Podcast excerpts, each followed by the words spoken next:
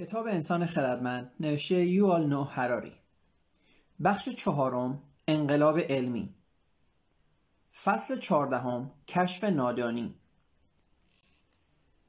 اگر مثلا یک دهقان اسپانیایی در سال هزار میلادی به خواب می‌رفت و 500 سال بعد با سر و صدای ملوانان کریستوف کلمب از خواب بیدار می‌شد که سوار بر کشتی های نینیا و پینتا و سانتا ماریا بودند دنیا کاملا برایش آشنا به نظر می رسید.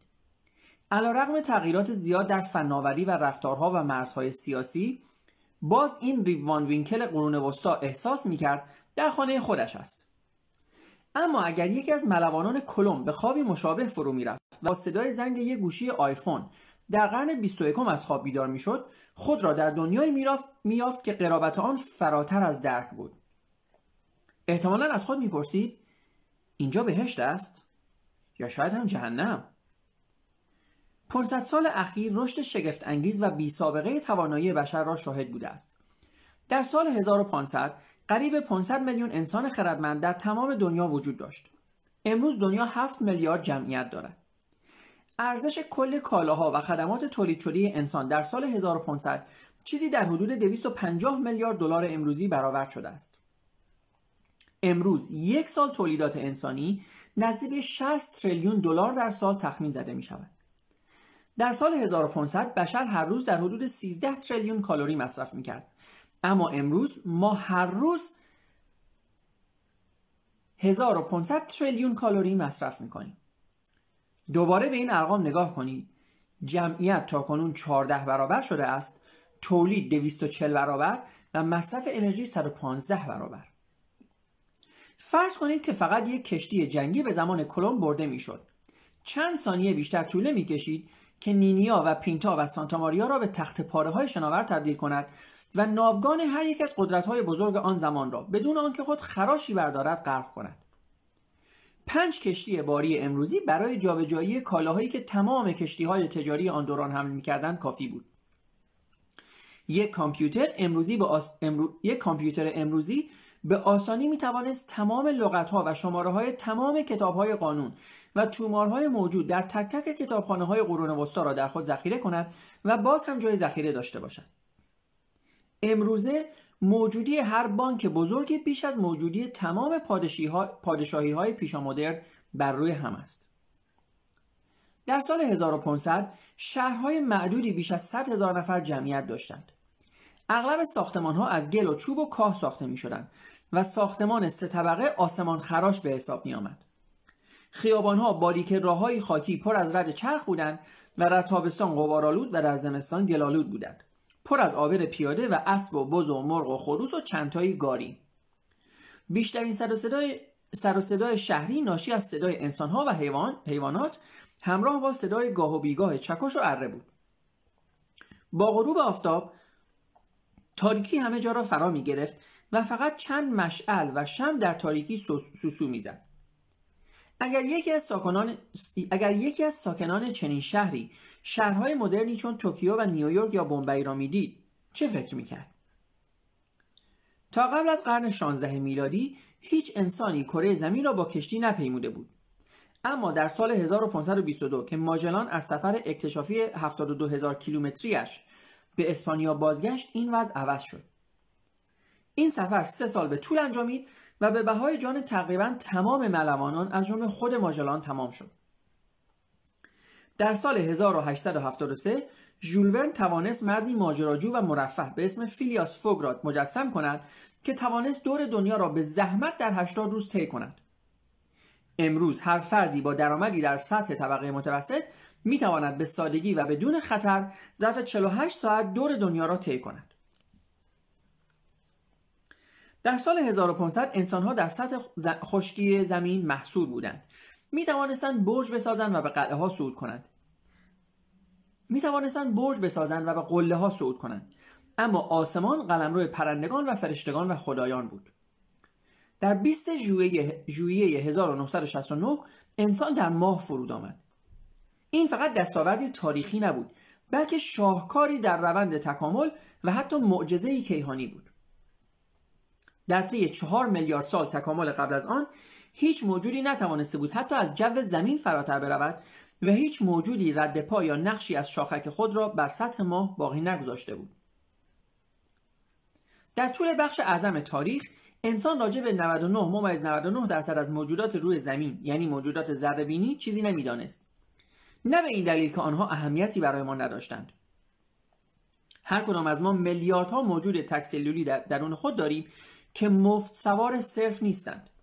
بهترین دوستان ما و مهلکترین دشمنانمان هستند.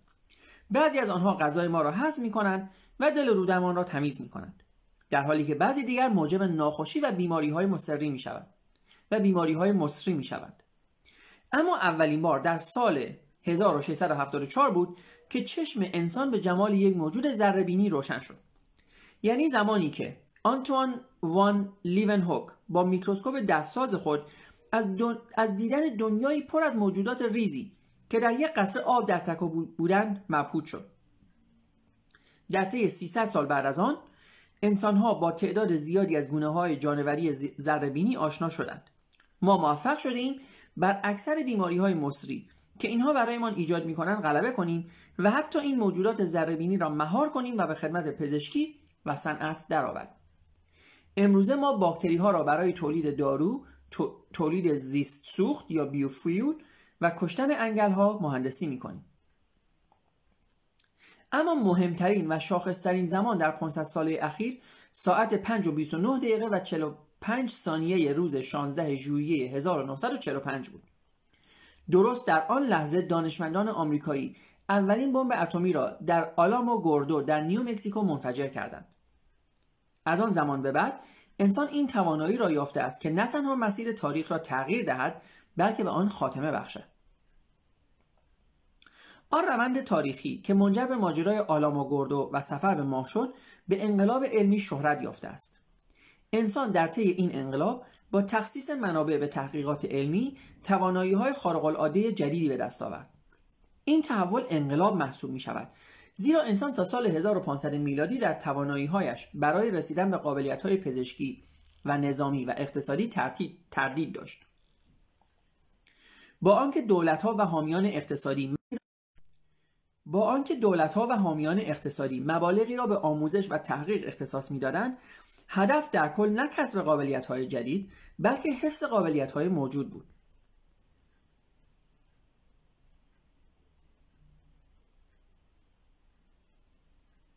حاکم نوعی پیشا مدرن منابع مالی را به کشیشان و فیلسوفان و شعرا اختصاص می‌داد تا به حکومتش مشروعیت ببخشند و نظم اجتماعی را حفظ کنند. این حاکم از آنها توقع نداشت دارو و درمانهای جدیدی کشف کنند سلاح نظامی جدیدی اختراع کنند یا باعث رشد اقتصادی بشوند. انسان در طی پنج قرن اخیر به طور فزایندهای به این باور رسید که می‌تواند قابلیتهایش را با سرمایه گذاری در تحقیقات علمی افزایش دهد. این فقط ایمانی کورکورانه نبود بلکه بارها به تجربه ثابت شده بود هرچه شواهد این امر بیشتر می‌شد ثروتمندان و دولتها بیشتر علاقمند به سرمایه گذاری در علم می شدند. بدون چنین سرمایه گذاری هایی هرگز نمی توانستیم به کره ماه قدم بگذاریم. موجودات ذره را مهندسی کنیم و اتم را بشکافیم. به عنوان مثال دولت آمریکا در دهه های اخیر میلیاردها دلار به مطالعات فیزیک هسته‌ای اختصاص داده است.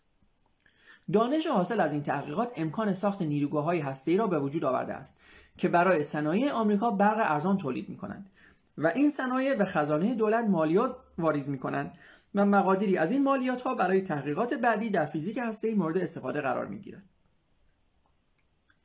چرا انسان مدرن روز به روز به تواناییش برای دستیابی به قدرت‌های نوین از طریق تحقیقات باور پیدا کرد؟ چه چیزی پیوند میان علم و سیاست و اقتصاد را به وجود آورد؟ این فصل نگاهی میاندازد به ماهیت منحصر به فرد علم مدرن تا به بخشی از جواب این سوال دست یابد. در دو فصل بعدی شکلگیری پیوند میان علم و امپراتوری های اروپایی و اقتصاد سرمایهداری بررسی می شود. انسان نادان انسان ها حداقل از زمان انقلاب شناختی در پی فهم جهان بودند. نیاکان ما زمان و توان و کوشش عظیمی را صرف کشف قوانین حاکم بر جهان طبیعت کردند. اما علم نوین با تمام سنت های پیشین دانش از سه نظر بسیار مهم متفاوت است یک تمایل به اعتراف به نادانی علم مدرن بر اصل لاتین ایگنوران... ایگنوراموس یعنی ما نمی‌دانیم استوار است که فرض را بر این می‌گذارد که ما همه چیز را نمی‌دانیم.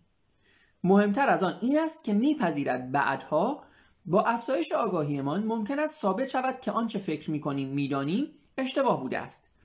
هیچ مفهوم یا اندیشه یا نظریه‌ای تقدس ندارد و بری از چالش است و بری از چالش نیست. دو جایگاه محوری مشاهده و ریاضیات. علم مدرن با اعتراف به نادانی در پی رسیدن به دانش جدید است این کار با گردآوری مشاهدات و استفاده از ابزارهای ریاضی برای پیوند دادن این مشاهدات با هم و تبدیلشان به نظریاتی جامع صورت می‌گیرد 3. دستیابی به قدرت های جدید علم مدرن به آفرینش نظریه ها بسنده نمی کند بلکه از این نظرات برای رسیدن به قدرت های جدید و به خصوص توسعه فناوری های جدید بهره می گیرند. انقلاب علمی انقلابی در دانش نبوده است بلکه بیش از هر چیز انقلاب در نادانی بوده است کشف بزرگی که انقلاب علمی را به راه انداخت فهم این بود که انسان پاسخ مهمترین سوالات خود را نمی‌داند سنت های معرفتی پیشا مدرن مثل مسیحیت و آین بودا و آین کنفوسیوس و اسلام ادعا می کردند که همه چیزهای مهم را درباره جهان می دانند. خدایان بزرگ یا یگان خدای قادر مطلق یا انسانهای فرزانه گذشته خرد جامع را در تملک خود داشتند و آن را در قالب رساله ها و سنت های شفاهی برای ما آشکار می ساختند. موجودات فانی معمولی با تعمق در این متون و سنت های کهن و فهم درست آنها به دانش دست میافتند غیر ممکن بود که کتاب مقدس یا قرآن یا کتب مقدس ودا در مورد راز بزرگ جهان اشتباه کنند. رازی که در این حال ممکن بود توسط موجوداتی از گوشت و خون کشف شود. سنت های کهن دانش فقط به دو نوع جهل اعتراف می کردند اول اینکه هر فردی ممکن است از چیز مهمی ناآگاه باشد. برای کسب دانش لازم تنها کاری که میبایست انجام دهد این بود که از فردی داناتر بپرسد. دانستن چیزی که کسی اطلاعی درباره آن نداشت ضروری نمینمود. برای مثال اگر در قرن سیزدهم یک دهقان در روستایی در یورکشایر می‌خواست بداند که نژاد انسان چگونه به وجود آمد فرض می‌کرد که سنت مسیحیت پاسخ قطعی را دارد. تنها لازم این بود که از کشیش محل سوال کند. و من در اینجا باید در پرانتز عرض کنم که به طور مشابه یک عرب زمان جاهلیت زمانی که می‌خواست بداند کره زمین بر روی چه قرار دارد کافی بود برود و از امام صادق درباره آن سوال کند تا بشنود که زمین روی شاخ گاو است. از مترجم در حقیقت از خواننده کتاب. برگردیم به کتاب. دوم اینکه یک سنت جامع ممکن بود از چیزهای بی اهمیت ناآگاه باشد.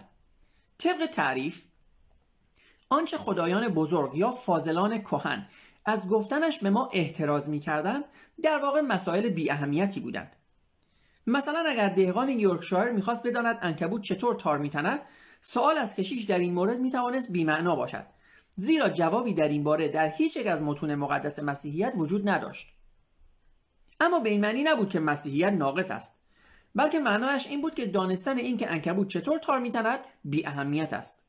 با این همه خدا کاملا می‌دانست که انکبوت چطور تار میتند اگر این آگاهی برای سعادت و رستگاری انسان ضروری می بود خداوند در کتاب مقدس راجع به آن توضیحی قابل درک می‌داد. مسیحیت مردم را از بررسی زندگی انکبوت ها منع نمی کرد اما انکبوت شناسان البته اگر در قرون وسطا چنین کسانی در اروپا وجود می داشتند میبایست نقش حاشیه‌ای و کم اهمیت خود در جامعه و بیربطی دانسته هایشان با حقایق ازلی مسیحیت را قبول داشته باشند. صرف نظر از اینکه اطلاعات آنها درباره انکبوت ها یا پروانه ها یا سهره ها چه بود این یافته ها چیزی بیش از زواید بیهوده نبود و ربطی به حقایق بنیادین جامعه و سیاست و اقتصاد نداشت. در واقع مسائل هیچگاه به این سادگی نبودند.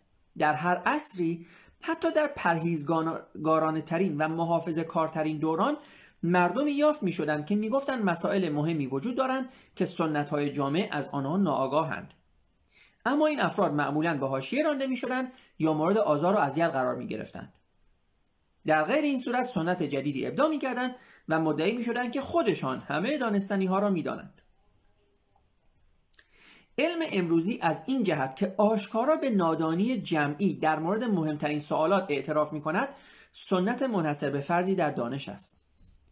داروین هرگز ادعا نمی کرد که خودش آخرین زیستشناس است و خود اوست که یک معمای حیات را یک باره برای همیشه حل کرده است.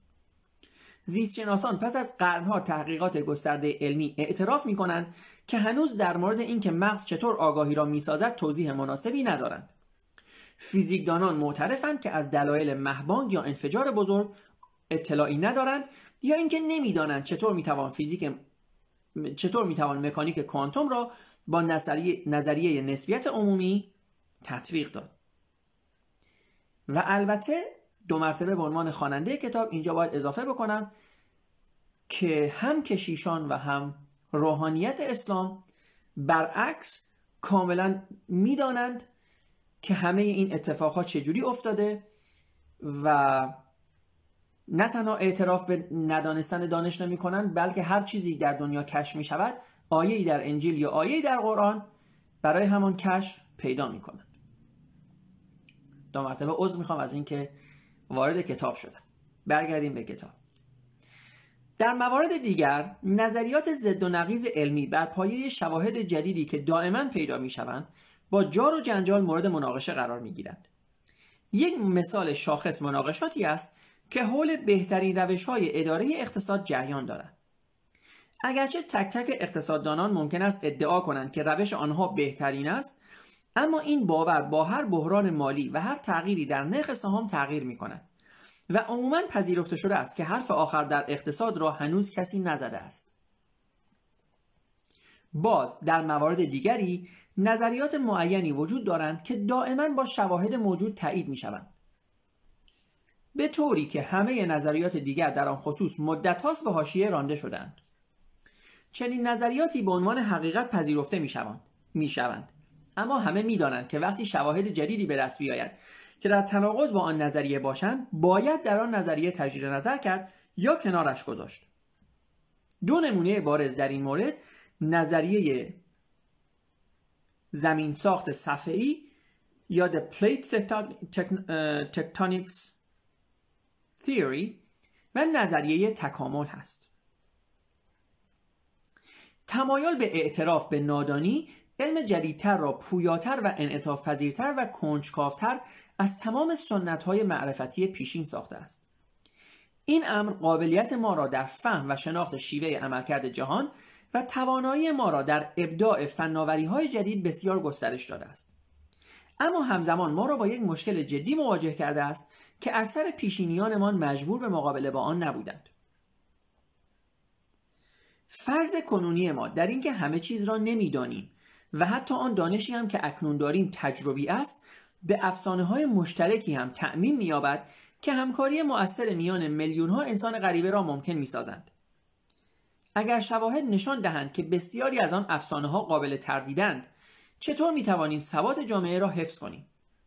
چطور جوامع و کشورها و نظام بین الملل می توانند کارایی خود را حفظ کنند؟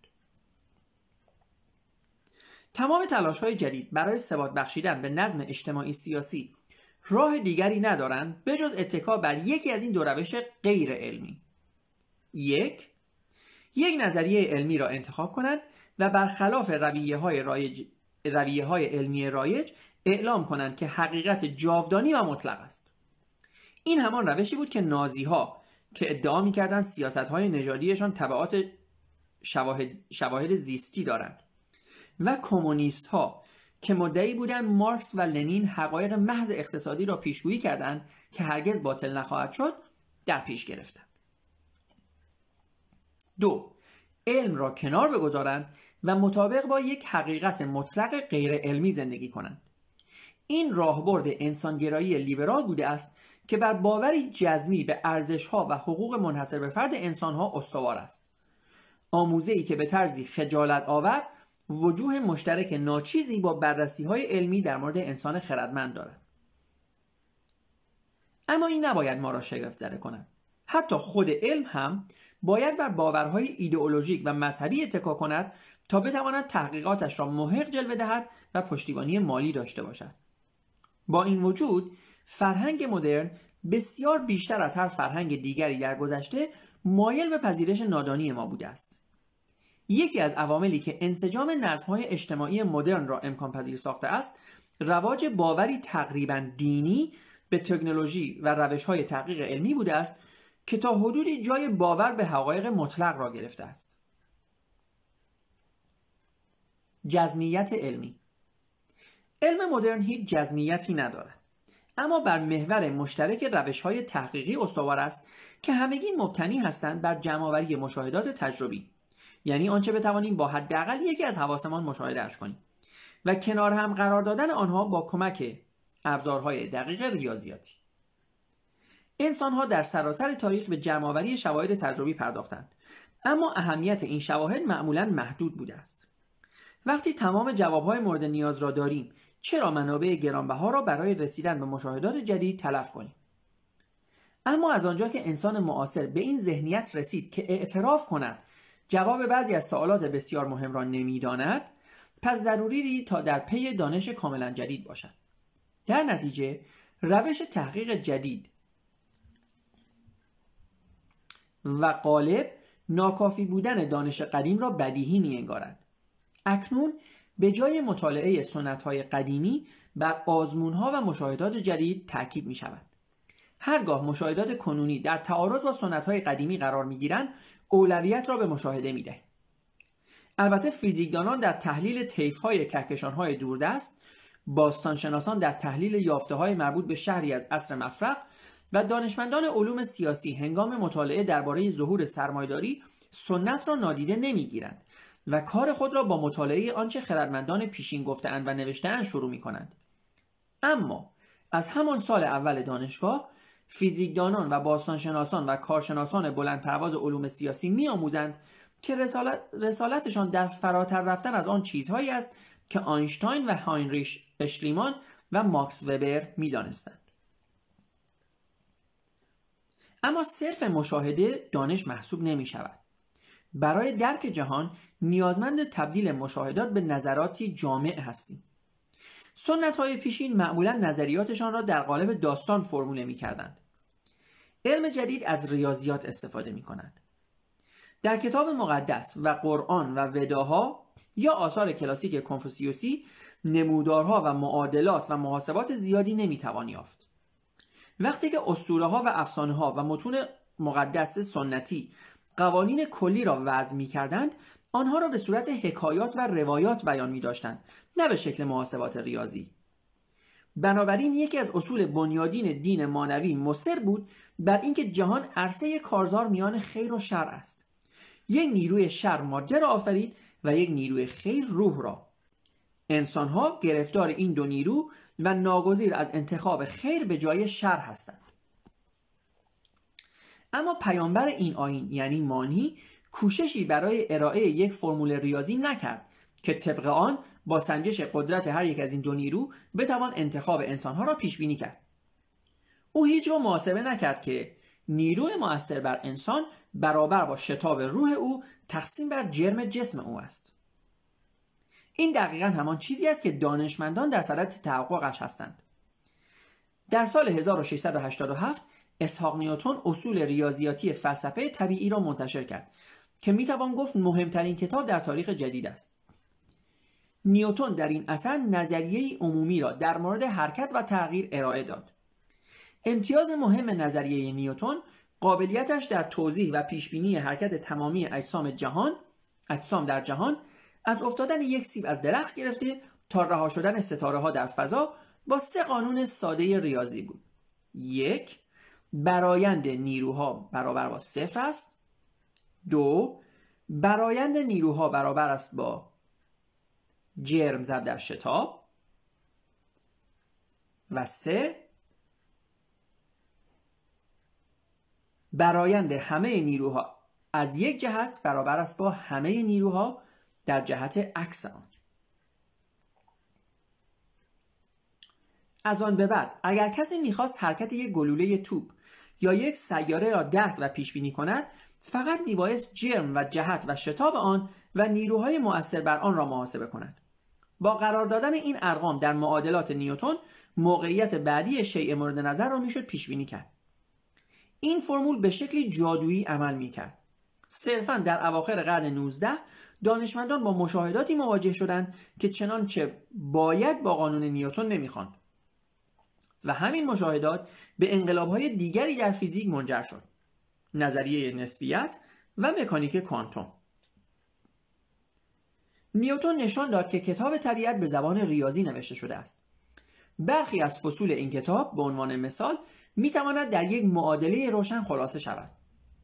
اما محققانی که سعی می‌کردند زیستشناسی و اقتصاد و روانشناسی را به معادلات صرف نیوتنی تقلیل دهند دریافتند که این حوزه ها دارای چنان پیچیدگی هستند که چنین آرزوهایی را برباد می‌دهند. اما به این معنی نبود که باید از ریاضیات چشم بپوشند. در طی دویست سال اخیر یک شاخه جدید ریاضیات به وجود آمده است که می‌تواند به جنبه های پیچیده تر واقعیت بپردازد و آن آمار است. در سال 1744 دو کشیش پروتستان در اسکاتلند به نامهای الکساندر وبستر و رابرت والاس تصمیم گرفتند یک صندوق بیمه عمر ابداع کنند. که به همسر و فرزندان کشیش های فوت شده مستمری بدهد. آنها پیشنهاد کردند که هر یک از کشیش های کلیسا مبلغ کمی از درآمد خود را به صندوق بپردازند تا به این ترتیب سرمایه جمع شود. اگر کشیشی فوت می‌کرد بیوه او مبالغی از سود سهام صندوق را دریافت می‌کرد که به او امکان می‌داد بقیه عمرش را آسوده سپری کند. اما برای تعیین مبلغی که کشیشان میبایست بپردازند تا صندوق به اندازه کافی پول برای عمل کردن به تعهداتش داشته باشد وبستر و والاس مجبور بودند پیش بینی کنند. سالانه چه تعداد از کشیشان میمیرند و چند بیوه و بچه یتیم از خود به جا می‌گذارند و بیوه ها بعد از مرگ شوهرانشان چند سال زنده میمانند. به این توجه کنید که این دو کشیش چه کاری نکردند. آنها از خدا نخواستند جواب سوالشان را بدهد. و در متون مقدس یا در لابلای آثار الهیدانان کهن هم به دنبال جواب نگشتند. وارد مشاجرات انتظایی فلسفی هم نشدند. این دو, این دو که اسکاتلندی بودند اهل عمل بودند. بنابراین با یک استاد ریاضی از دانشگاه ادینبورگ به نام کالین مکلورن تماس گرفتند. هر سه نفر به جمعآوری اطلاعات راجع به سن هر کشیشی که میمرد پرداختند و از این اطلاعات برای محاسبه اینکه چه تعداد کشیش احتمالا در هر سال معین خواهند مرد استفاده کردند. کار آنها بر پایه چندین دستاورد تازه در زمینه آمار و احتمالات قرار داشت. یکی از این دستاوردها قانون اعداد بزرگ یاکوب برنولی بود. برنولی اصلی را تدوین کرد که بر اساس آن اگرچه پیشبینی یک واقعه خاص مثل مرگ یک فرد معین مشکل بود پیشبینی نتیجه میانگین بسیاری وقایع مشابه با دقتی زیاد امکان پذیر می پس اگر مکلورین نمی‌توانست نمی‌توانست با استفاده از علم ریاضی مرگ وبستر و والاس را در سال بعد پیش بینی کند می‌توانست با در دست داشتن اطلاعات کافی با دقتی زیاد به وبستر و والاس بگوید چند کشیش در سال بعد در اسکاتلند میمیرند. خوشبختانه آنها اطلاعات آن اطلاعات لازم را داشتند. به خصوص جدولهای آماری که ادموند هالی 50 سال قبل منتشر کرده بود در دسترسشان بود. حالی 1238 مورد تولد و 1174 مورد مرگ در شهر برسل و آلمان را تجزیه و تحلیل کرده بود. جدول های حالی مثلا نشان می‌داد که احتمال مرگ یک جوان در یک سال در یک سال مفروض یک به صد است در حالی که این احتمال در مورد یک فرد 50 ساله یک به 39 است. وبستر و والاس با تحلیل این ارقام نتیجه گیری کردند که در هر زمان مفروض به طور متوسط 930 کشیش اسکاتلندی زنده می تواند وجود داشته باشد و سالانه به طور متوسط 27 کشیش می میرند و از این تعداد 18 نفر یک بیوه از خود به جا می‌گذارند. پنج نفر از آنها که بیوه ای از خود به جا نمی‌گذارند فرزندان یتیم باقی می‌گذارند و دو نفر از آنها که بیوه به جا می‌گذارند فرزندانی از ازدواجهای قبلی به جا می‌گذارند که هنوز به سن 16 سال نرسیدند آنها در ادامه حساب کردند که به طور متوسط چند سال طول می کشد تا بیوه های بازمانده فوت کنند یا مجدد ازدواج کنند که در هر دو صورت از فهرست واجدان دریافت مستمری خارج می شدند. وبستر و والاس با بررسی این ارقام توانستند تعیین کنند که کشیشان عضو این صندوق چه مبلغی باید بپردازند تا کفاف هزینه های عزیزانشان را بدهد. هر کشیش با پرداخت دو پوند و دوازده شلینگ و دو پنی در سال می توانست تضمین کند که بیوهش سالانه حداقل ده پوند دریافت خواهد کرد که در آن زمان مبلغ زیادی محسوب می شد. اگر کشیش فکر می کرد که این مبلغ کفایت نمی کند می توانست تا حد اکثر 6 پوند و 11 شلینگ و 3 پنی در سال بپردازد که تضمین می کرد بیوه مبلغ چشمگیر 25 پوند در سال را دریافت خواهد کرد. بر اساس محاسبات وبستر و والاس صندوق تأمین آتی بیوگان و فرزندان کشیشان کلیسای اسکاتلند میبایست تا سال 1765 سرمایه ای معادل 58348 پوند در اختیار داشته باشند. محاسبات آنها به طرز شگفت انگیزی درست از آب درآمد. وقتی آن سال فرا رسید موجودی صندوق 58347 پوند بود یعنی فقط یک پوند کمتر از آن برآورد. این حتی از پیشگویی های حبقوق و ارمیا و یوحنای قدیس هم درستتر از آب درآمد. امروز صندوق وبستر و والاس با نام اسکاتیش ویدوز یا بیوه های اسکاتلندی یکی از بزرگترین شرکت های بیمه و بازنشستگی دنیاست. این شرکت با دارایی هایی به ارزش 100 میلیارد پوند نه فقط بیوه ها بلکه هر علاقمندی را تحت پوشش بیمه خود دارد. محاسبات احتمالی احتمالاتی مثل آنچه این کشیشان اسکاتلندی به کار گرفتند پایه ای شد نه فقط برای علم آمار که در صنعت بیمه و بازنشستگی بسیار مهم است بلکه همچنین برای علم جمعیت شناسی که روحانی دیگری به اسم روبرت مالتوس از جامعه کلیساهای انگلیکن ابدا کرد. جمعیت شناسی هم سنگ بنای نظریه تکاملی چارلز داروین شد. تحصیلات داروین در زمینه الهیات بود. درست است که برای پیشگویی اینکه چه موجود زنده ای در چه مجموعه شرایط معینی به وجود می آید معادله ای وجود ندارد. اما متخصصان ژنتیک از محاسبات احتمالاتی استفاده می کنند تا احتمال وقوع یک جهش ژنتیکی معین را در میان یک گروه معین محاسبه کنند.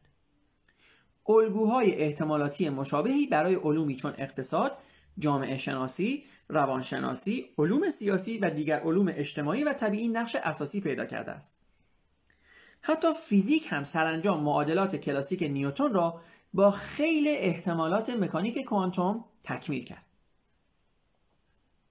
کافی است فقط نگاهی به تاریخ آموزش بیاندازیم تا دریابیم که این روند تا چه حد بر ما تاثیر گذاشته است.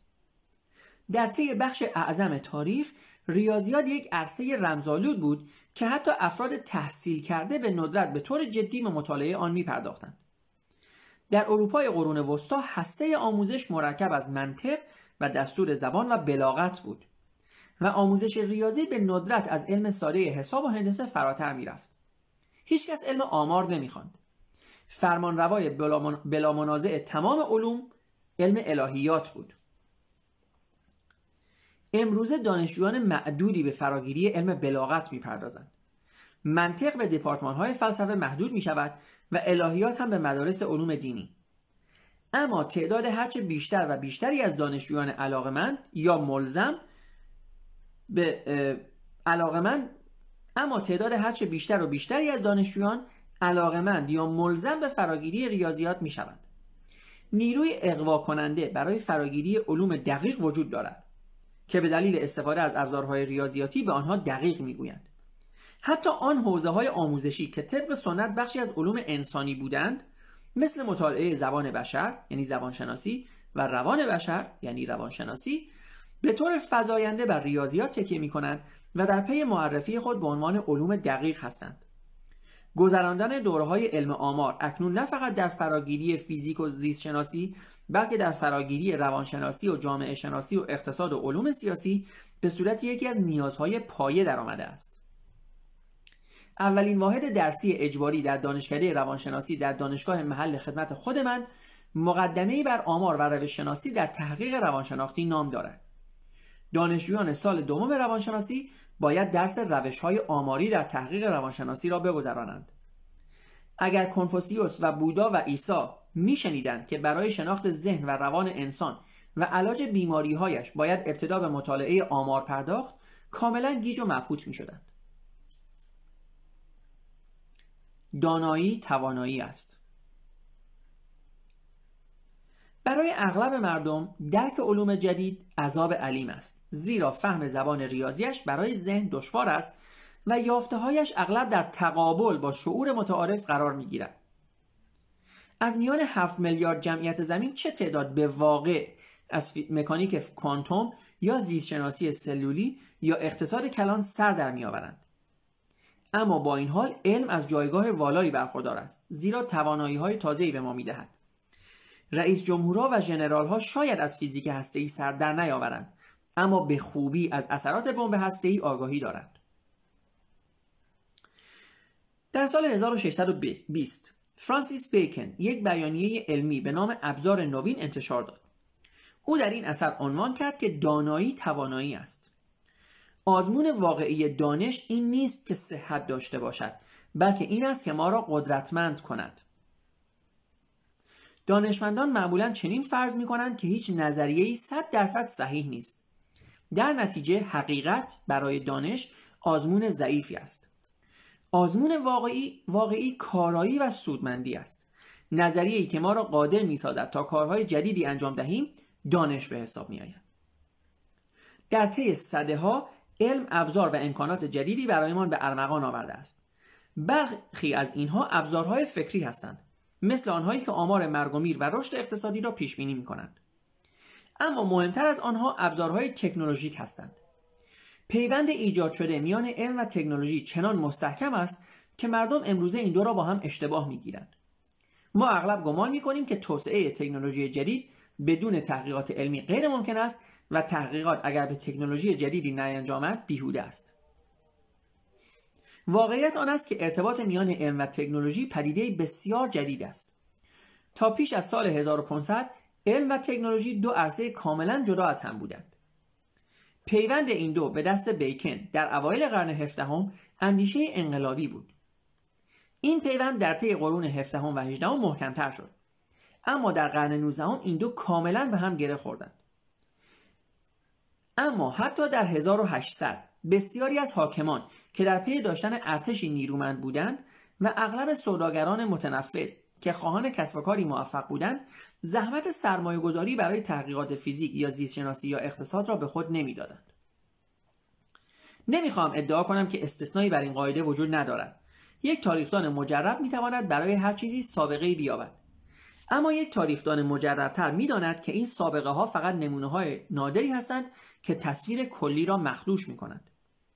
به بیانی کلی می توان گفت که اغلب حاکمان و سوداگران پیشا مدرن برای ایجاد تکنولوژی های جدید در, در تحقیقات مربوط به ماهیت جهان سرمایه گذاری نمی کردند. و اغلب متفکران هم تلاشی نمی کردند تا یافته هایشان را به ابزارهای تکنولوژیک تبدیل کنند. حاکمان در مؤسسات آموزشی سرمایه گذاری می کردند که وظیفهشان رواج دانش سنتی برای پشتیبانی از نظم حاکم بود.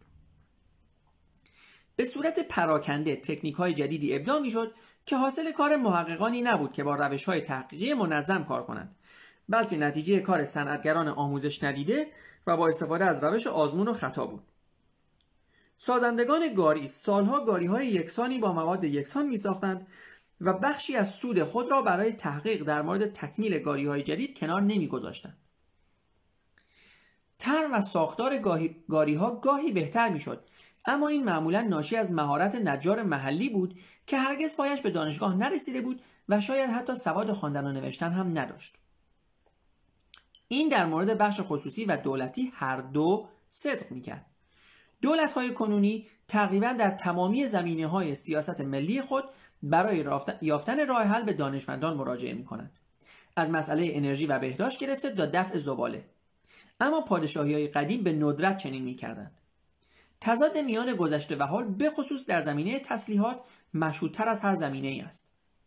وقتی که رئیس جمهور آیزنهاور هنگام ترک قدرت در سال 1961 از قدرت فزاینده مجتمع نظامی صنعتی خبر داد بخشی از معادله را از قلم انداخت. او میبایست به کشورش در مورد مجتمع نظامی صنعتی علمی آگاهی می‌داد زیرا جنگ افزارهای امروزی تولیداتی علمی هستند.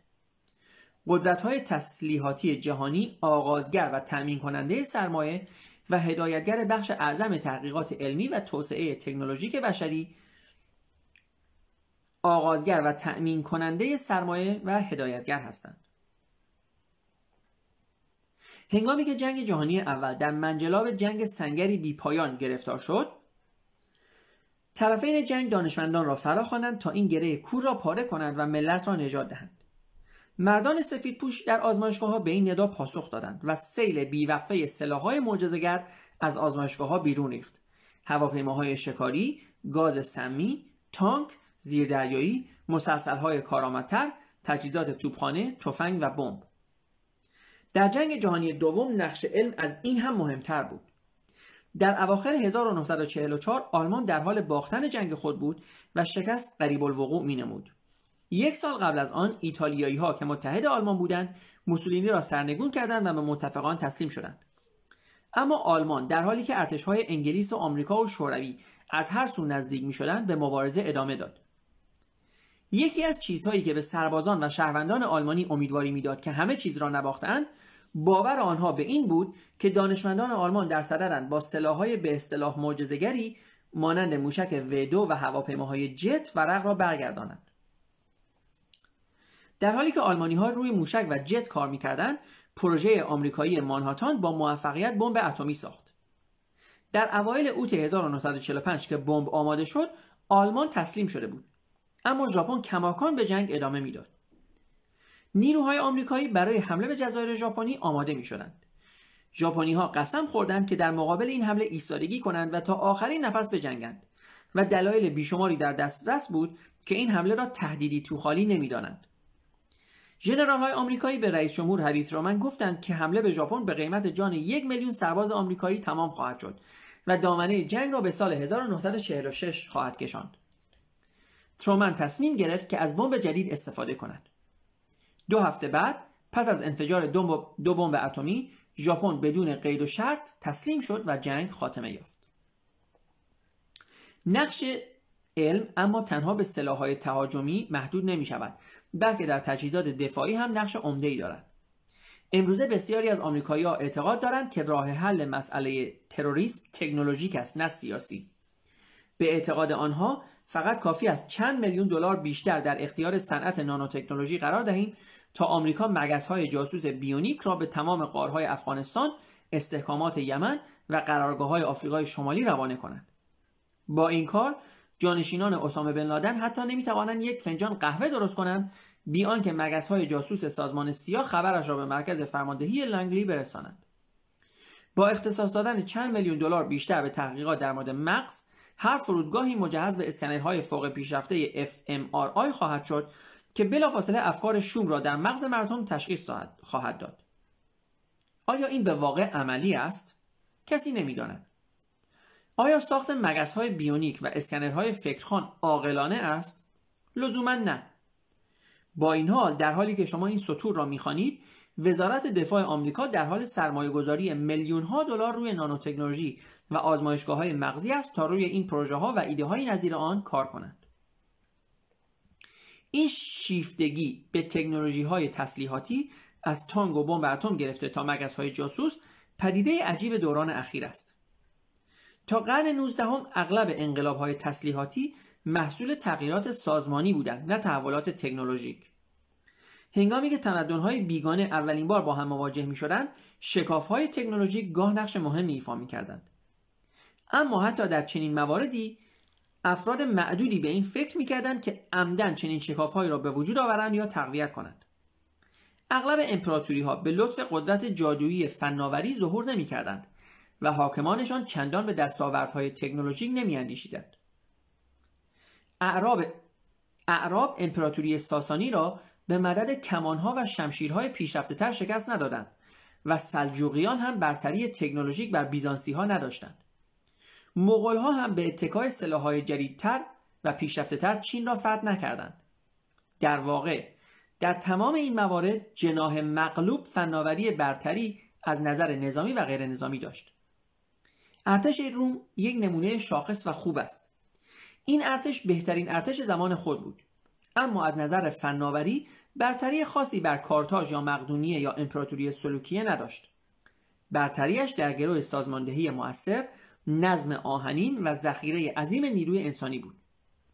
ارتش روم هرگز یک واحد تحقیق و توسعه به وجود نیاورد و سلاحهایش در طی قرنها کمابیش یکسان ماندند. اگر سپاهیان اسکیپیو آیمیلیانوس سرداری که کارتاژ را با خاک یکسان کرد و نومانتیایی ها را در قرن دوم قبل از میلاد شکست داد. به طور ناگهانی 500 سال بعد در عصر کنستانتین کبیر ظهور می‌کرد به احتمال زیاد می‌توانست کنستانتین را شکست دهد.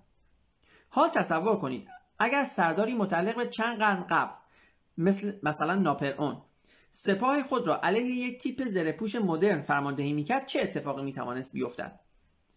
ناپلئون جنگجویی بسیار مدبر بود و افراد او هم جنگاورانی حرفه‌ای و مجرب بودند. اما تمام این مهارت‌ها در مقابل تسلیحات مدرن بیفایده خواهد بود. همانند روم در چین باستان نیز اغلب سرداران و فیلسوفان ساخت سلاحهای جدید را وظیفه خود نمی‌دانستند. مهمترین اختراع نظامی در تاریخ چین باروت بود. اما تا آنجا که می‌دانیم باروت به طور تصادفی هنگامی که کیمیاگران داویی در جستجوی اکسیر حیات بودند اختراع شد. نقش بعدی باروت باز هم گویاتر است. می‌شد گمان کرد که کیمیاگران داویی چین را به ارباب جهان بدل می کنند اما در واقع چینی ها از این ترکیب جدید عمدتا برای ترقه استفاده می کردند. حتی هنگامی که امپراتوری سونگ در مقابل حمله مغول ها فرو هیچ امپراتوری بر... هیچ امپراتوری برای نجات آن یک پروژه مانهاتان قرون وسطایی با سرمایه گذاری روی سلاحی فاجعه بار راه نینداخت. صرفا در قرن پانزدهم یعنی تقریبا 600 سال بعد از اختراع باروت بود که توپهای جنگی به عاملی تعیین کننده در جنگهای آفریقایی آسیایی بدل شدند. چرا اینقدر طول کشید تا این ماده بالقوه کشنده برای اهداف نظامی مورد استفاده قرار بگیرد؟ زیرا باروت زمانی ظاهر شد که نه شاهان و نه محققان و نه سوداگران هیچ کنان فکر نمی‌کردند که فناوری تسلیحاتی جدید می‌تواند آنها را نجات دهد یا ثروتمند کند. این وضعیت در قرون 15 و 16 شروع به تغییر کرد.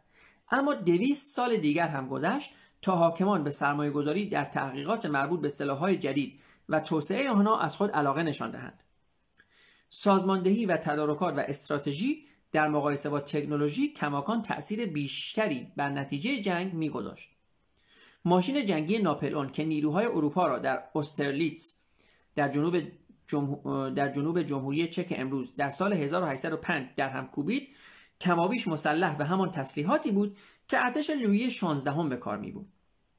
خود ناپل علا رقم آنکه افسر توپخانه بود علاقه کمی به سلاحهای جدید داشت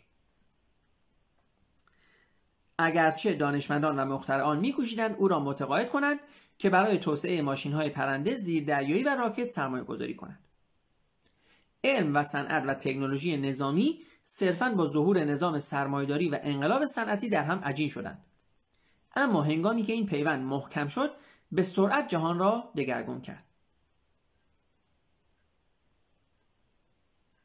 آرمان پیشرفت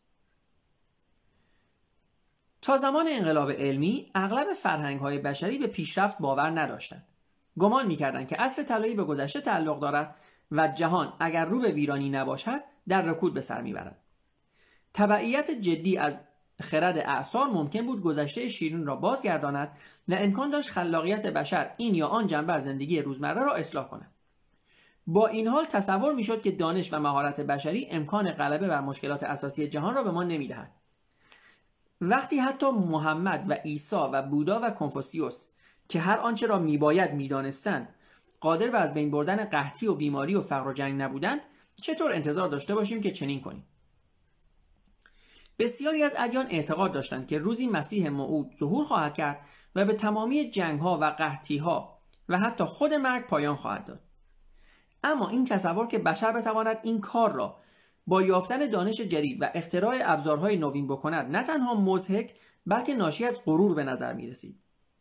داستان برج بابل، داستان ایکاروس داستان گلم و بیشمار افسانه های دیگر به بشر میآموخت که هر تلاشی برای فراتر رفتن از محدودیت های بشری حتما به یأس و فاجعه منجر خواهد شد وقتی فرهنگ مدرن اذعان کرد که بسی چیزهای مهم وجود دارند که هنوز راجع به آنها چیزی نمی‌داند و وقتی اذعان او به نادانی با این اندیشه پیوند خورد که کشفیات علمی می‌توانند نیروی جدیدی به ما بدهد مردم به این گمان افتادند که شاید بالاخره پیشرفت واقعی امکان پذیر باشد.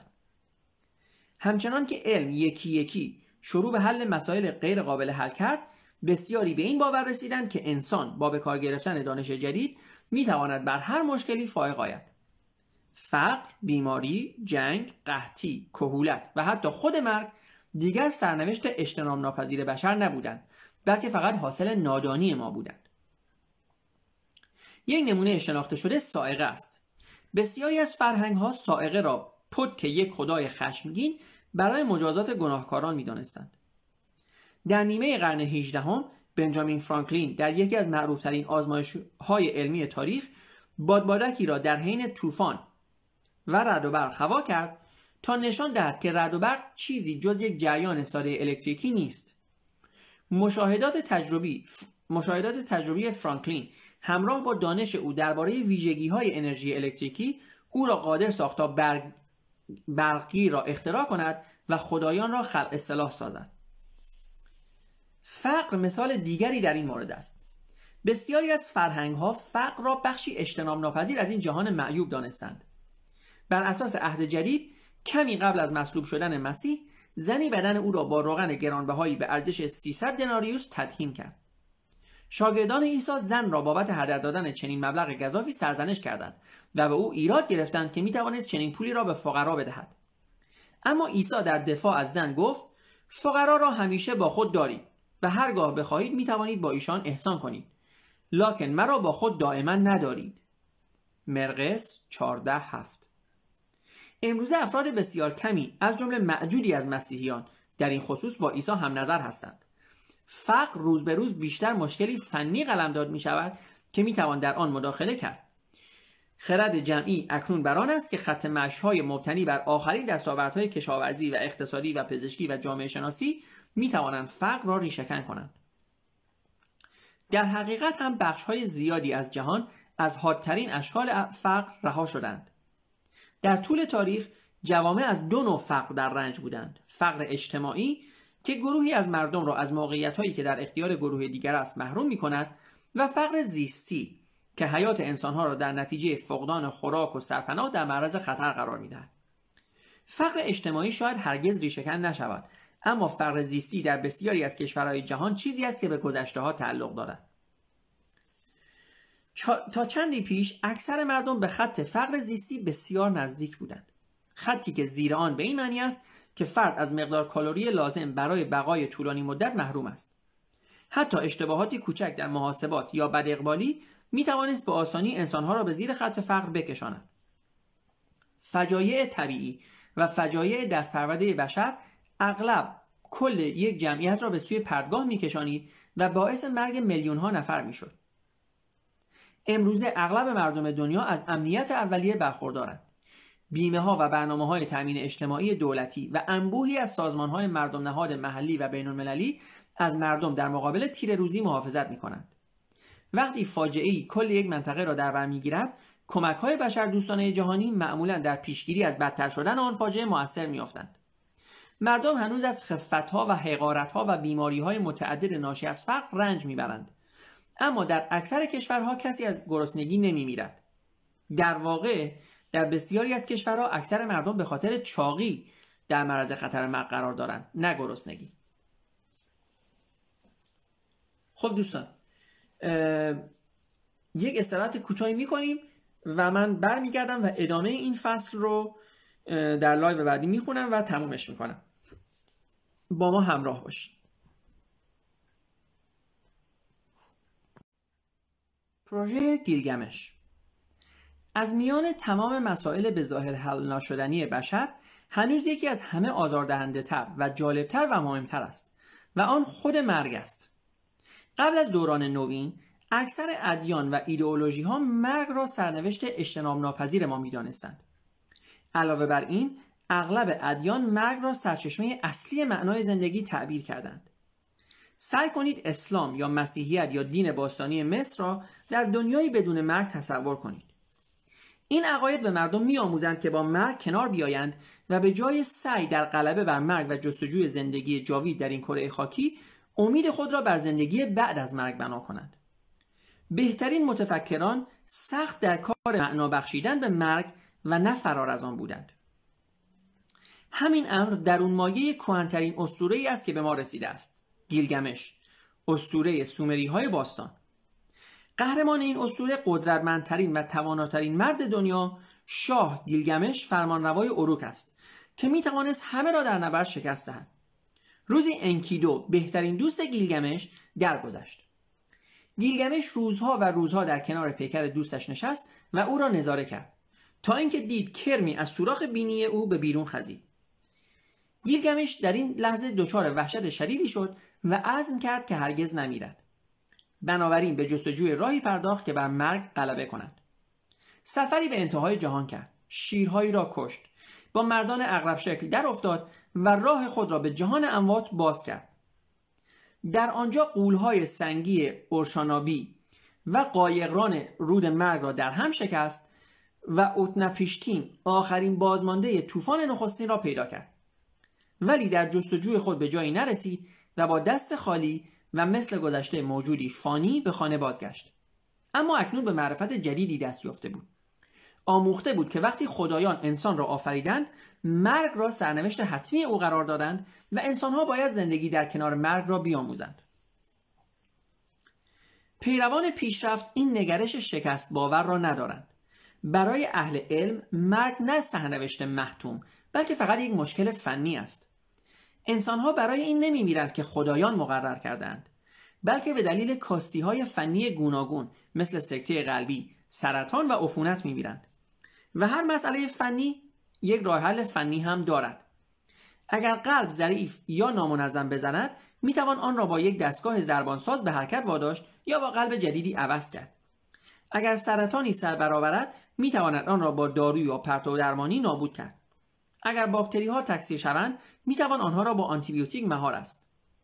راست است که ما در حال حاضر نمی توانیم تمام مشکلات فنی را حل کنیم اما روی آنها کار می کنیم بهترین مغزهای ما وقت خود را برای پیدا کردن معنای مرگ تلف نمی کنند بلکه به جای آن دارند به بررسی سیستم های فیزیولوژیکی و هورمونی و ژنتیکی مسبب بیماری ها و کهولت سن می‌پردازند. داروهای جدید درمانهای انقلابی و اندامهای مصنوعی ابدا می کنند که عمر ما را طولانی تر می کنند و شاید روزی بر فرشته مرگ هم غلبه کنند. تا همین اواخر هیچ دانشمندی یا هر کس دیگری با این سراحت صحبت نکرده است. همه تأکید می‌کردند که غلبه بر مرگ؟ عجب چرندی ما فقط سعی می‌کنیم بیماری های سرطان و سل و آیزایمر را درمان کنیم. انسان ها از فکر کردن به مرگ تفره می‌رفتند زیرا هدف بسیار مبهم بود. چرا توقعات غیرمنطقی در خود ایجاد کنیم؟ اما ما اکنون به جایی رسیده ایم که می توانیم صریحا در این باره صحبت کنیم. پروژه اصلی انقلاب علمی این است که به انسان زندگی جاوید عطا کند. حتی اگر با فائق آمدن و مرگ به عنوان هدف فاصله داشته باشیم همکنون به هدفهایی دست یافته ایم که تا همین چند قرن پیش غیر ممکن می نبود. در سال 1199 شانه چپ شاه ریچارد شیردل مورد هدف پیکانی قرار گرفت. چنین جراحتی امروزه تلقی جزئی تلقی می شود.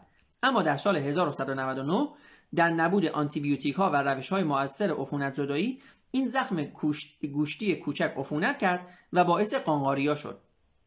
تنها راه متوقف کردن پیشرفت قانقاریا در اروپای قرن دوازدهم قطع عضو عفونی شده بود. اما کتف را نمی‌شد قطع کرد.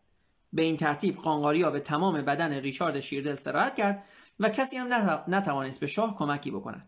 او دو هفته بعد پس از تحمل رنج فراوان درگذشت. تا قرن 19 هم هنوز بهترین پزشکان هم نمی‌دانستند چطور می‌توان از عفونت و پوسیدگی های بدن جلوگیری کرد. در بیمارستان های صحرایی پزشکان از ترس قانقاریا دست و پای سربازان را حتی به خاطر های کوچک بر حسب عادت قطع می‌کردند. این قطع عضوها همچون دیگر کارهای پزشکی مثل کشیدن دندان بدون بیهس کردن و بیهوشی صورت می گرفت. تازه در عواسط قرن 19 هم بود که اولین داروهای بیهس کننده مثل اتر و کلروفرم و مورفین در پزشکی غرب مورد استفاده دائم قرار گرفت. قبل از ظهور کلروفرم چهار سرباز میبایست دست و پای همرزم مجروح خود را بگیرند تا دکتر عضو آسیب دیده را اره کنند. در فردای نبرد واترلو در سال 1815 پشته از دست و پای قطع شده در نزدیکی محوطه بیمارستان های صحرایی دیده می‌شد. در آن روزها نجاران و قصابانی که وارد خدمت ارتش می شدند اغلب در اختیار یگان پزشکی قرار می گرفتند زیرا جراحی به چندان چیزی بیش از آشنایی با فوتوفن کار با چاقو و اره نیاز نداشت. در طی دو قرنی که از واترلو گذشته است همه چیز آنقدر تغییر کرده که قابل شناسایی نیست. قرص ها و آمپول ها و جراحی های پیشرفته ما را از خیلی بیماری ها و آسیب هایی نجات می دهند که روزی حکم مرگ حتمی را داشتند اینها همچنین از ما در مقابل دردها و ناخوشی های روزمره بیشماری محافظت می کنند که انسانهای پیشا مدرن واقعا آنها را جزئی از زندگی می دانستند. متوسط امید به زندگی از حدود 25 تا 40 سال به 67 سال در تمام دنیا و حدود 80 سال در کشورهای پیشرفته ارتقا یافت. مرگ در مورد مرگ و میر نوزادان بیش از هر عرصه دیگری با شکست روبرو شد. تا قرن بیستم بین یک چهارم تا یک سوم کودکان جوامع دهقانی به سن بلوغ نمی رسیدند. اکثر کودکان در اثر بیماری هایی چون دیفتری و سرخک و آبله از بین می رفتند. در انگلستان قرن هفدهم از هر هزار کودک 150 کودک در همان سال اول تولد می مردند و یک سوم کل کودکان به 15 سالگی نمی رسیدند. امروز در انگلستان از هر هزار نوزاد فقط پنج نفر در سال اول تولد و از, و از هر هزار کودک فقط هفت نفر قبل از 15 سالگی می میرند. اگر آمار را کنار بگذاریم و به چند داستان توجه کنیم شاید بهتر بتوانیم مفهوم این ارقام را بفهمیم یک نمونه گویا خانواده ادوارد اول 1237 تا 1307 پادشاه انگلیس و همسرش ملکه النور 1241 تا 1290 است. فرزندان آنها از بهترین شرایط و بهترین توجه ممکن در اروپای قرون وسطا بهرهمند بودند. در قصر زندگی می‌کردند هر چقدر که می‌خواستند غذا میخوردند به اندازه کافی لباس گرم داشتند و بخاری هایشان هم پر از هیزم بود. از پاکترین آب موجود استفاده می‌کردند و لشکری از خدمه و بهترین پزشکان در خدمتشان بود. منابع موجود خبر می‌دهند که ملکه النور بین سالهای 1255 و 1284 16 فرزند به دنیا آورد. یک یک دختر بینام متولد 1255 که انگام تولد مرد. دو یک دختر به اسم کاترین که در یک سالگی یا سه سالگی مرد. سه یک دختر به اسم جوان که در شش ماهگی مرد. چهار یک پسر به اسم جان که در پنج سالگی مرد. پنج یک پسر به اسم هنری که در شش سالگی مرد. 6. یک دختر به اسم النور که در 29 سالگی مرد. 7. یک دختر بینام که در 5 ماهگی مرد. 8. یک دختر به اسم جوان که در 35 سالگی مرد. 9. یک پسر به اسم آلفونسو که در 10 سالگی مرد. 10. یک دختر به اسم مارگارت که در 58 سالگی مرد. 11. یک دختر به اسم برنجریا که در دو سالگی مرد. 12. یک دختر بینام که کمی بعد از تولد مرد. 13. یک دختر به اسم مری که در 53 سالگی مرد. 14 یک پسر بینام که کمی بعد از تولد مرد.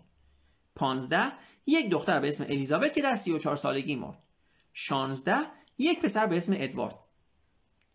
کوچکترین آنها ادوارد اولین پسری بود که سالهای خطرناک کودکی را پشت سر گذاشت و بعد از مرگ پدر به عنوان شاه ادوارد دوم بر تخت شاهی انگلستان نشست. به عبارت دیگر النور 16 بار سعی کرد مهمترین وظیفه یک ملکه انگلیسی را انجام دهد و یعنی برای همسرش جانشینی مذکر به دنیا آورد. مادر ادوارد دوم میبایست زنی با صبر و بردباری استثنایی باشد. اما زنی که ادوارد به همسری انتخاب کرد الیزابلا فرانسوی اینطور نبود. او افرادی را اجیر کرد تا ادوارد را در 43 سالگی بکشند. تا جایی که می‌دانیم النور و ادوارد اول زوج سالمی بودند و بیماری ارسی خاصی را به فرزندانشان منتقل نکردند.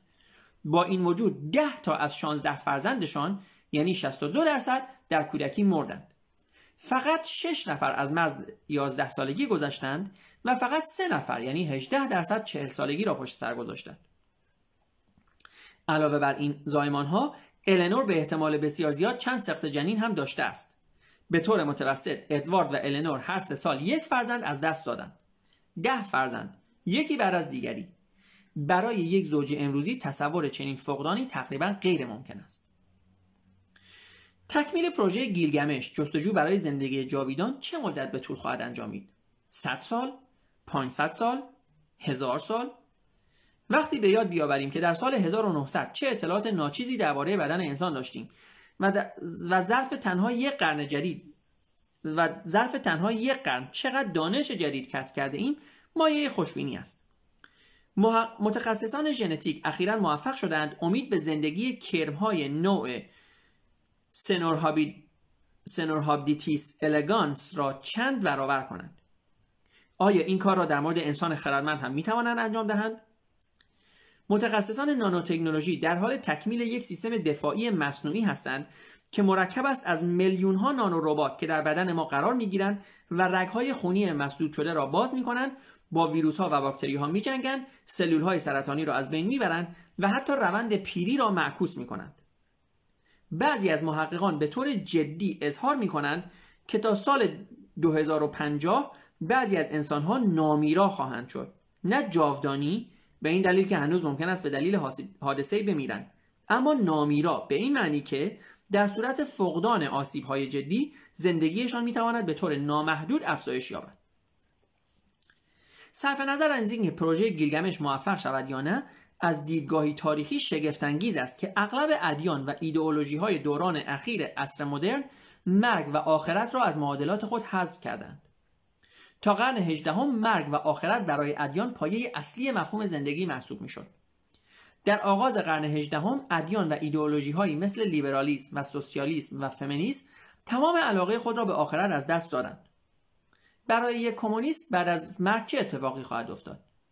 برای یک سرمایهدار چه اتفاقی خواهد افتاد؟ برای یک فمینیست چه اتفاقی خواهد افتاد؟ جستجو برای پاسخ به این سالها در آثار مارکس یا آدام اسمیت یا سیمون دوبوار بی خواهد بود. تنها دین مدرنی که هنوز برای مرگ جایگاهی محوری قائل است ناسیونالیسم است.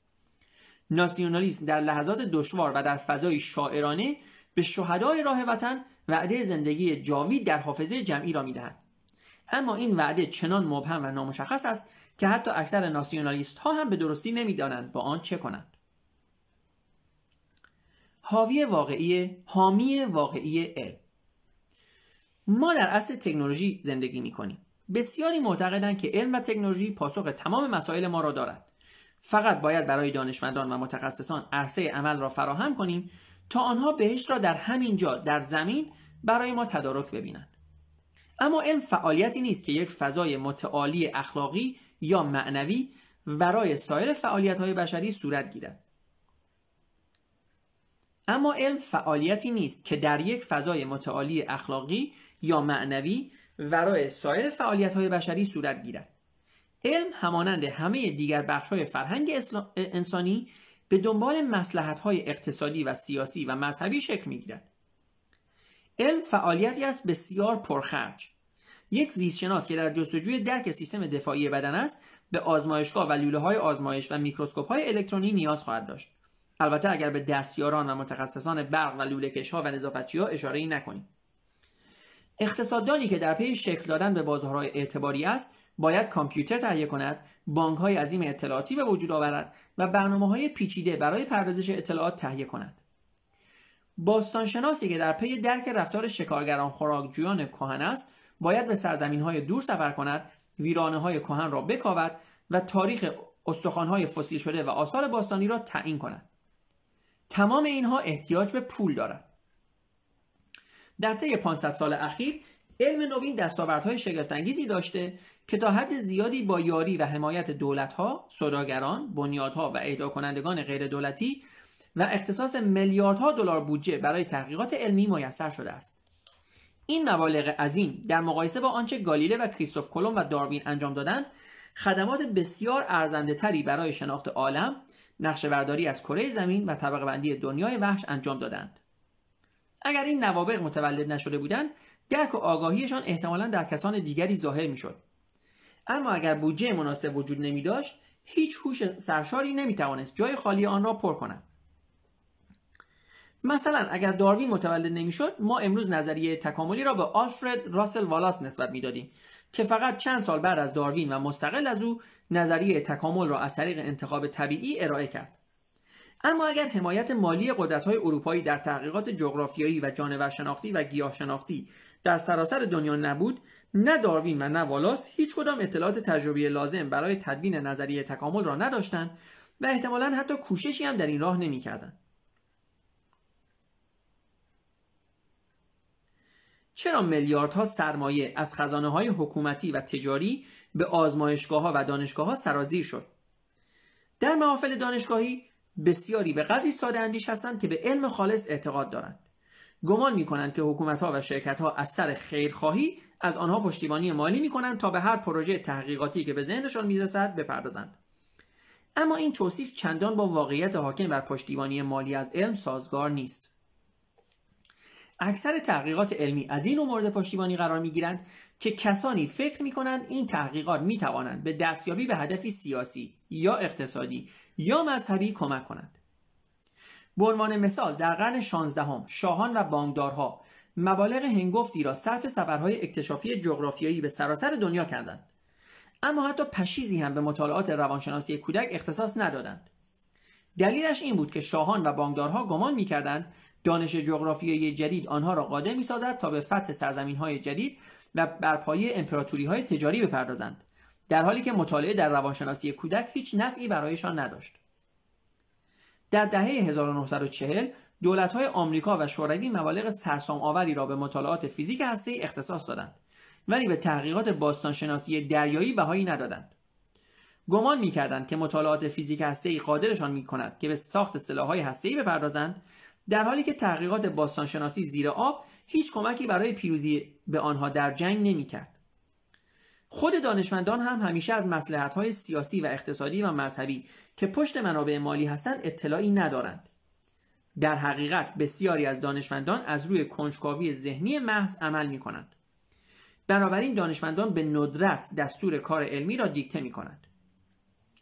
حتی اگر می‌خواستیم روی علم خالصی که آلوده به مطامع سیاسی و اقتصادی و مذهبی نباشد سرمایه گذاری کنیم احتمالا محال بود منابع مالی به هر حال محدودند از یک نماینده مجلس بخواهید تا یک میلیون دلار یک میلیون دلار دیگر برای تحقیقات بنیادی به بنیاد ملی علم اختصاص دهد و او به حق سوال خواهد کرد که آیا بهتر نیست این مبلغ به آموزش معلمان اختصاص یابد یا به صورت معافیت مالیاتی صرف کمک به یک کارخانه در ناحیه انتخابی او شود که با مشکل روبروست؟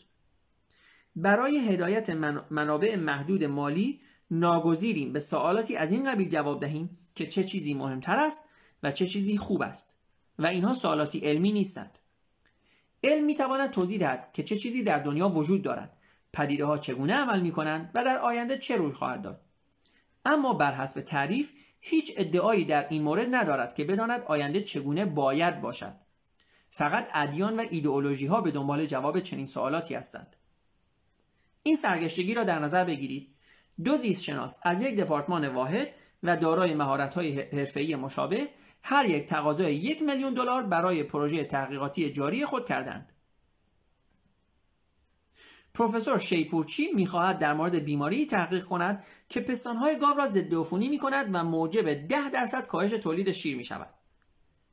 پروفسور کلم فندقیان در پی یافتن جواب این سوال است که آیا گاوها به خاطر جدایی اجباری از گوساله هایشان از نظر روحی دچار رنج و عذاب می‌شوند یا نه با فرض اینکه منابع مالی محدود است و اختصاص پروژه به هر دو بودجه به هر دو پروژه ممکن نیست از کدام یک از این دو پروژه باید حمایت مالی کرد؟ برای این سوال پاسخ علمی وجود ندارد. فقط پاسخهای سیاسی و اقتصادی و مذهبی وجود دارد. واضح است که در دنیای امروز پروفسور شیپورچی بخش وقت بیشتری برای دریافت منابع مالی دارد. بیماری پستان گاوها از نظر علمی جالبتر از شرایط روحی گاوها نیست. بلکه چون قرار است صنعت لبنیات از نتیجه تحقیق سود ببرد مقبولیت سیاسی و اقتصادی بیشتری در مقایسه با تمایلات طرفداری از حقوق حیوانات پیدا می کند.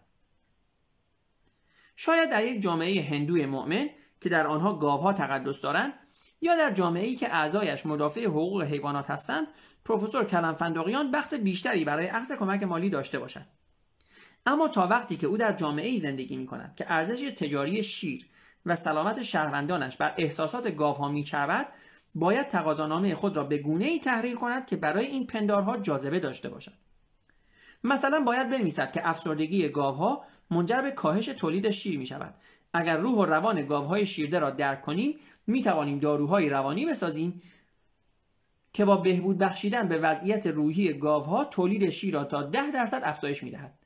برآورد من این است که سالانه بازاری جهانی به ارزش 250 میلیون دلار برای دارو درمانی روانی گاوهای شیرده وجود داشته باشد.